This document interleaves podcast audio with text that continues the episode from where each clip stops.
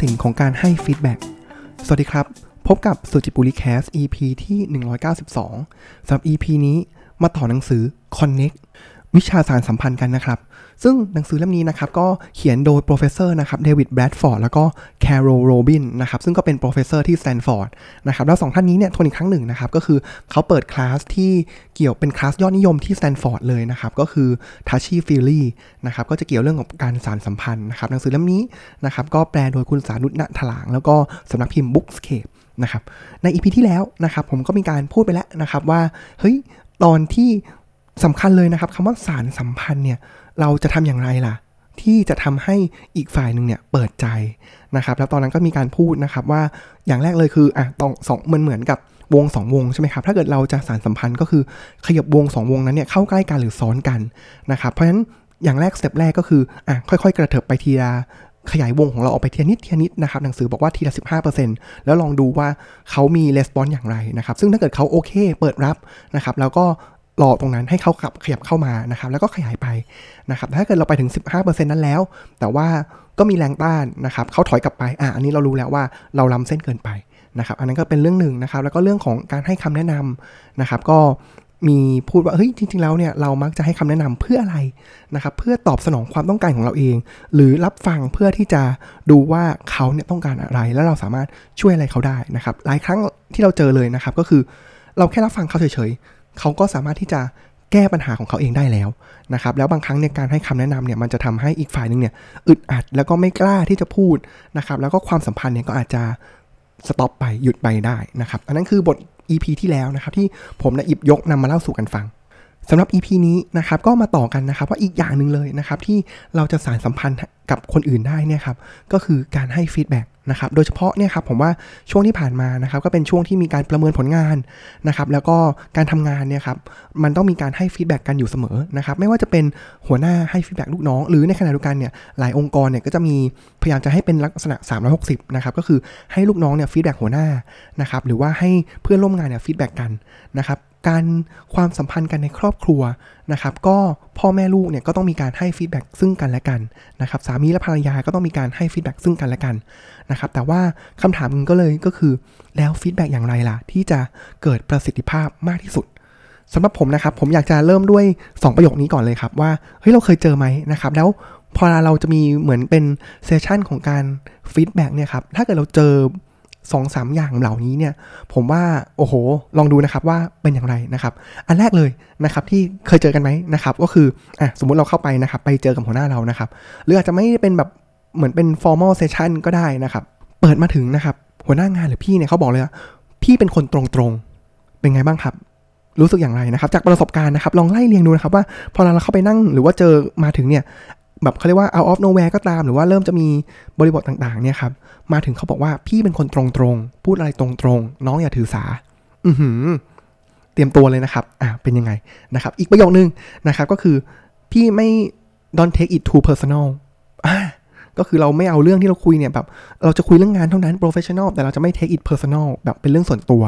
นะครับ เจอสองคำ เปิด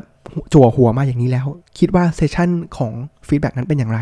นะครับสำหรับผมแล้วนะครับสำหรับผมเลยเนี่ยก็ไม่ค่อยเจอเยอะนะครับแบบนี้แต่ว่าบางครั้งก็เจอบ้างนะครับ แล้วผมรู้เลยว่าเมื่อเขาเปิดมาเลยว่าพี่เป็นคนตรงๆ หรือว่าพี่ไม่ take it too personal เนี่ยผมรู้เลยว่าถูกเขาตรงและเขาไม่ take it personal แต่มันเป็น one way เพราะงั้นถ้าเกิดเขาตรงกับเราได้เนี่ย แต่ถ้าเกิดเราตรงกับเขาเนี่ยไม่แน่แล้วนะครับหรือเขาบอกว่าเขาพูดอะไรมาเนี่ยใช่สิก็เขาเป็นคนใส่ action ใส่คำพูดมาเขาไม่ take it personal แต่ในขณะเดียวกันถ้าเขาเป็นฝ่ายรับล่ะนะครับ มันก็จะเป็นเหตุการณ์ที่เรามักจะเจอนะครับ แล้วผมว่าก็อาจจะตรงๆแบบตรงๆ จริง ๆ ก็ได้นะครับ แต่บางครั้งเนี่ยตรงอยู่ฝ่ายเดียวนะครับทอนไม่ take personal อยู่ฝ่ายเดียวนะครับ หรืออีกกรณีหนึ่งนะครับ คือหนังสือเล่มนี้ก็มีการพูดถึงเลยนะครับ ว่าเฮ้ยต้องระวังนะ มันก่อนหน้านี้มันจะมีหลักสูตรหรือว่ามีวิธีการให้ feedback นะครับที่เรียกว่า sandwich feedback ซึ่ง feedback ลักษณะนี้นะครับก็คือแซนด์วิชเนี่ยนึกภาพนะครับแซนด์วิชเนี่ยมันจะเป็นลักษณะของมีขนมปัง 2 ชิ้นนะครับแล้วก็จะมีไส้อยู่ตรงกลางใช่ไหมครับก็คือเหมือนลักษณะก็คือว่าอะเราเข้าไปใน session นั้นนะครับชั้นแรกเป็นขนมปังก่อนนะครับเขามาถึงเลยนะครับเขาชมเราก่อนเลยนะครับว่าพัดเป็นคนแบบเอ้ยตั้งใจขยันทำงานนู่นนี่นั่นมากเลยพี่ชื่นชมมากนะครับอะเปิดมาอย่างนี้ปุ๊บถามเพื่อนๆว่า เอ๊ะ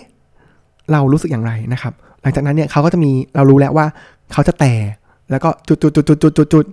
นะครับ แล้วเขาก็จะตบท้ายด้วยว่า แต่พี่ก็ยังชื่นชมพัดนะว่าพัดเป็นคนขยันอะไรอย่างนี้เป็นต้นนะครับ เพราะฉะนั้นเกิดอะไรขึ้นครับที่เขาบอกว่าให้ระวังเรื่องของ sandwich feedback เลยนะครับ ก็คือว่า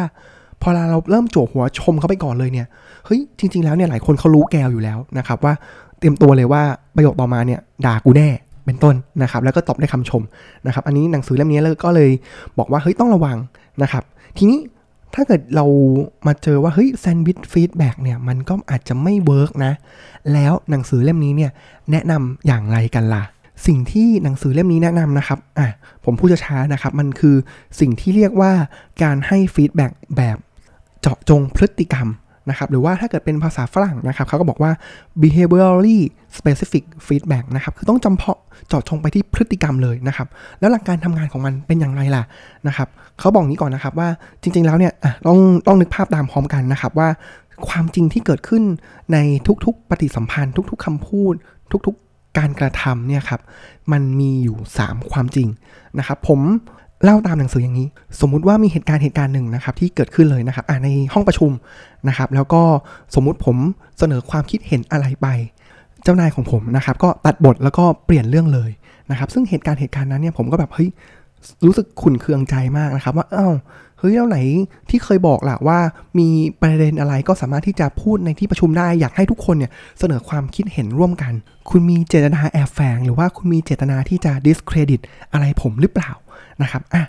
ทีนี้นี่คือเหตุการณ์ที่เกิดขึ้นนะครับ แล้วก็เป็นสิ่งที่เจ้านายผมทำนะครับ แล้วก็จะมีสิ่งที่ความรู้สึกที่ผมผมที่เกิดขึ้นนะครับ แล้วผมก็ตีความว่าเจ้านายเนี่ยคิดอย่างไร มีเจตนาอย่างไรนะครับ ในกรณีนี้นะครับ วิธีการที่ผมจะฟีดแบ็กกับเจ้านายได้นี่ยครับ ต้องเริ่มอย่างนี้นะครับ ว่าเฮ้ยเราต้องมามองความจริง 3 อย่างที่เกิดขึ้นก่อน ความจริงอันแรกเลยนะครับ ก็คือเป็นความจริงก็คือเป็นเจตนาของเจ้านายของผมนะครับ ที่จู่ๆมาตัดบท นะครับว่าเจตนาของเขาเนี่ยคืออะไรแรงจูงใจของเขาเนี่ยคืออะไรความต้องการของเขาเนี่ยคืออะไร สถานการณ์ที่เขาอยู่เนี่ยคืออะไรนะครับอันนั้นคือความจริงแรกนะครับ ความจริงที่ 2 ก็คือพฤติกรรมนะครับที่เขาทำมา แล้วเห็นร่วมกันนะครับ ไม่ว่าจะเป็นเขาหรือเรานะครับ เพราะฉะนั้นไม่ว่าจะเป็นคำพูดท่าทางต่างๆ ซึ่งในกรณีนี้นะครับ เหตุการณ์หรือพฤติกรรมที่รับรู้ร่วมกันก็คือเจ้านายเนี่ยตัดบทผมไม่ให้พูดแล้วก็เปลี่ยนเรื่องนะครับ อันนี้คือความจริงที่2นะครับ แล้วก็ความจริงที่3นะครับก็คือเป็นผลกระทบนะครับ อาจจะเป็นความรู้สึกปฏิกิริยาหรือการตอบสนองที่เกิดขึ้นที่ตัวผมนะครับ ซึ่งตัวผมเองก็คือพอเราถูกตัดบทแล้วเนี่ยก็รู้สึกขุ่นเคืองใจนะครับ ว่าเฮ้ย ทำไมถึงต้องมาตัดบทด้วยนะครับทีนี้เนี่ยเราเห็นแล้วนะครับความจริงแล้วคือเจตนาของเจ้านายนะครับแล้วก็สิ่งที่เขาแสดงออกมานะครับที่เรารับรู้ร่วมกันนะครับแล้วก็ผลกระทบที่เกิดขึ้นกับตัวเรานะครับทีนี้ก่อนที่เราจะ feedback ได้เนี่ยครับมันจะมีสิ่งที่เรียกว่าเป็นตาข่ายกั้นอยู่นะครับเป็นเขาจินตนาการว่ามันเป็นตาข่ายของเทนนิสเลยครับกั้นตรงไหนนะครับลองทายดูนะครับว่าควรจะกั้นตรงไหนของการให้ feedback ลองนึกดู ใช่ครับ กั้นระหว่างความจริงที่ 1 กับความจริงที่2นะครับก็คือเจตนาของเขานะครับกับพฤติกรรมของเขาที่ทำออกมานะครับพอเรากั้นตรงนี้แล้วปุ๊บนะครับสิ่งที่เราจะ feedback ก็คือปกติแล้วเนี่ยก็คือมีตาข่ายเพื่ออะไรครับ เพื่อให้เรากันเอาไว้ไม่ให้เราข้ามตาข่ายนั่นเองนะครับเพราะฉะนั้นสิ่งที่ต้องทำนะครับก็คือถ้าเราจะฟีดแบ็กเราพูดในความรู้สึกของเราที่เป็นความจริงหลังตาข่าย นะครับว่าเกิดอะไรขึ้นกับเราเรารู้สึกอย่างไรนะครับและพูดถึงสิ่งที่รับรู้ร่วมกันคือพฤติกรรมนะครับว่าเขาทำอะไรมาเราถึงส่งผลกระทบอย่างนั้นนะครับ โดยที่เราต้องไม่ข้ามไปพูดถึงเจตนาของเขานะครับ ผมยกตัวอย่างนะครับว่าเนี่ยฟีดแบ็กอย่างแรกเลยก็คือ หัวหน้าหัวหน้าไม่ชอบผมหรือเปล่าทำไมถึงตัดบทต้องการ discredit ผมอย่างนั้นหรือเปล่า นะครับอะอันนี้เห็นไหมเราล้ำเส้นและเราล้ำเข้าไปในตาข่าย เราล้ำข้ามไปฝั่งเจตนาความจริงที่หนึ่งแล้วนะครับ แต่สิ่งที่เขาพูดนะครับ หรือฟีดแบ็ที่ควรทำก็คือ หัวหน้าครับ การที่หัวหน้าเนี่ยตัดบทผม ตอนที่ผมกำลังเสนอไอเดียอยู่ ระหว่างที่ประชุม มันทำให้ผมรู้สึกขุ่นเคืองใจนะครับ ไม่สบายใจนะครับไหนหัวหน้าเคยบอกว่าเราสามารถที่จะแสดงความคิดเห็นหรือว่าตั้งคำถามในที่ประชุมได้ไงล่ะ นะครับ แต่เราอย่าล้ำก้าวข้ามไปในฝั่งเจตนาของเขานะครับเพราะว่าถ้าเกิดเราข้ามไปนะครับ จากการให้ feedback เนี่ยครับมันจะกลายเป็นคำกล่าวหาทันทีนะครับเพราะฉะนั้นแล้วตาข่ายตรงนี้แหละครับ มันคือขึงระหว่างความจริงนะครับ ความจริงสำหรับผมเองที่ผมรับทราบนะครับ ก็คือสิ่งที่เขาทำมากับความรู้สึกของผมเองนะครับแล้วกั้นเจตนาของอีกฝั่งหนึ่งเอาไว้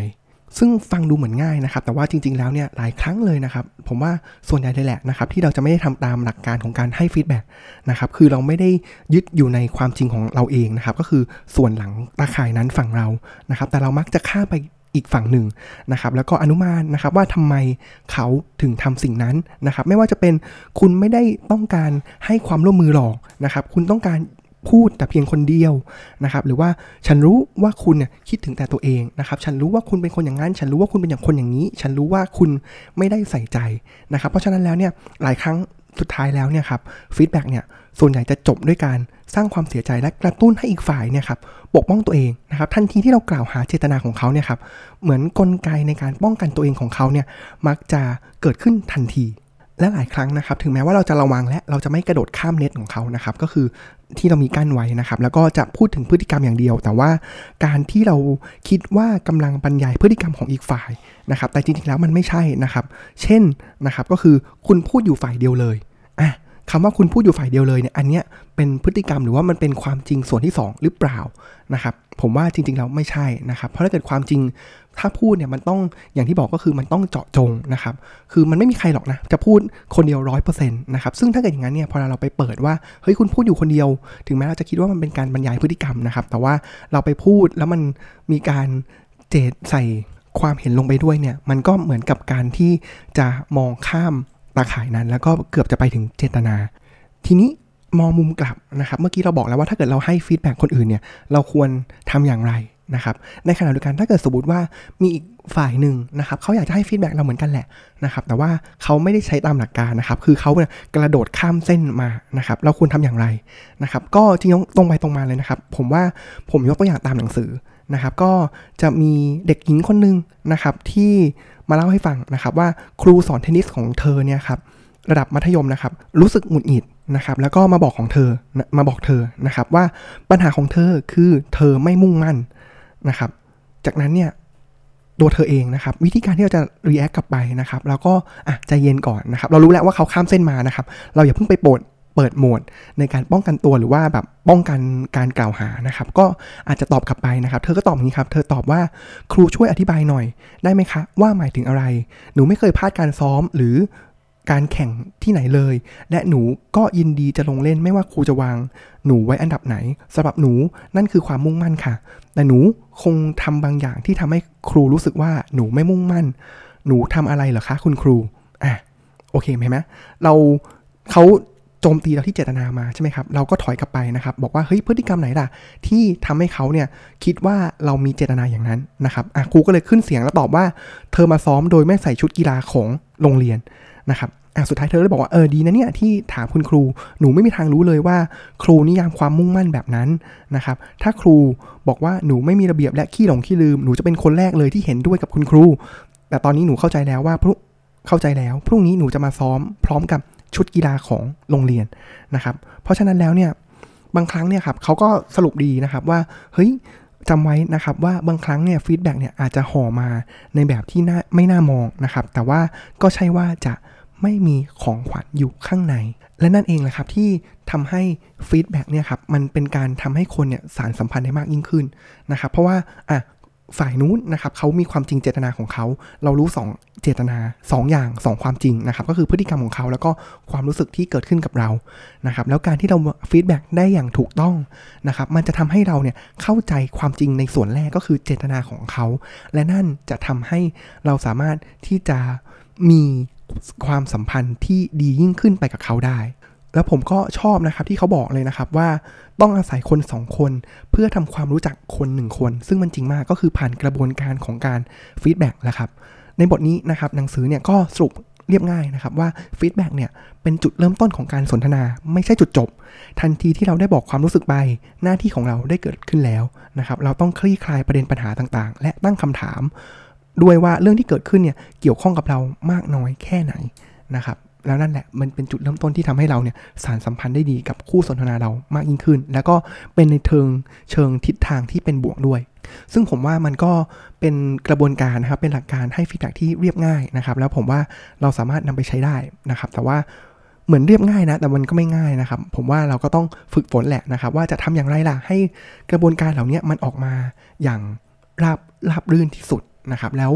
ต้องระวังเลยนะครับ คือเราคิดว่าาบางครั้งเราคิดว่าเราเก่งนะครับ ในการที่เราจะไปตัดสินมองรู้มองทะลุนะครับ อ่านคนเก่งนะครับแล้วไปพูดเจตนาของเขาทั้งๆที่จริงแล้วเนี่ย มันอาจจะไม่ใช่เป็นอย่างนั้นเลยก็ได้ อาจจะใช่อาจจะใช่ก็ได้นะครับ แต่ว่าเราก็ไม่ควรข้ามไป ไอเจตนาอันนั้นเนี่ย มันควรเป็นสิ่งที่เขาเนี่ยเป็นคนพูดออกมามากกว่าที่เราจะไปประเมินหรือตัดสินนะครับสำหรับวันนี้ก็ขอบคุณที่ติดตามรับฟังนะครับ แล้วก็หวังว่าจะ เป็นเนื้อหาที่ดีแล้วก็สามารถแบ่งปันแล้วก็ทำไปใช้ให้เกิดประโยชน์ได้นะครับ ขอบคุณที่ติดตามรับฟังแล้วก็ขอกล่าวคำว่า สวัสดีครับ